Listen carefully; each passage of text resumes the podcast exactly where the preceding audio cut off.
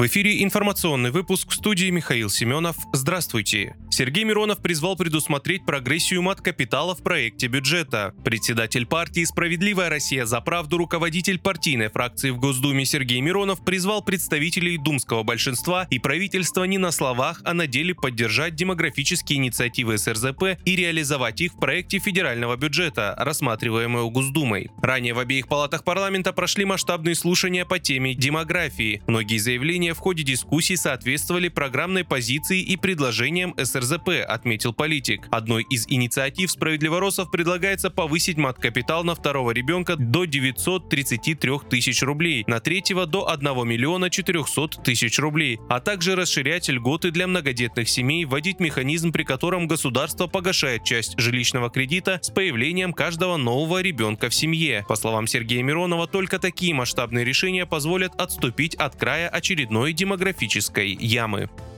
Террористический акт в одном из административных зданий Челябинска предотвратили сотрудники Управления ФСБ России по региону. Возбуждено уголовное дело, сообщили в пресс-службе управления. По предварительным данным, мужчина является сторонником идеологии Украинской националистической организации. Для совершения теракта он планировал использовать самодельные зажигательные гранаты. В пресс-службе добавили, что суд избрал обвиняемому меру пресечения в виде содержания под стражей. Устанавливаются обстоятельства совершения преступления.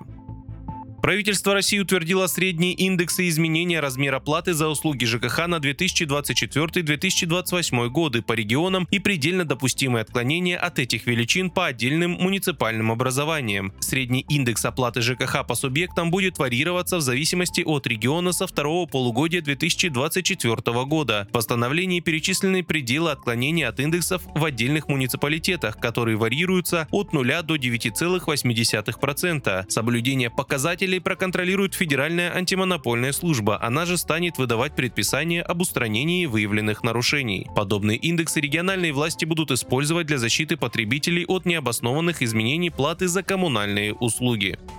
Производители яиц, которые подозреваются в необоснованном завышении цен на собственную продукцию, пройдут проверку Федеральной антимонопольной службы. Об этом рассказали в пресс-службе органа. Служба проведет анализ обоснованности установления оптово-отпускных цен на яйца, говорится на официальном сайте ФАС. Там добавили, что служба проведет проверку производителей яиц, которые завышают цены на свою продукцию. В правительстве России готовится ввести меры для борьбы с ростом цен на яйца. Министерство сельского хозяйства заявило, что намерено стабилизировать цены для потребителей и прорабатывать разрабатывает дополнительные регулирующие меры. В планах разработка долгосрочных договоров с производителями для поставки продукции в торговые сети и увеличение импорта яиц из стран ЕАЭС.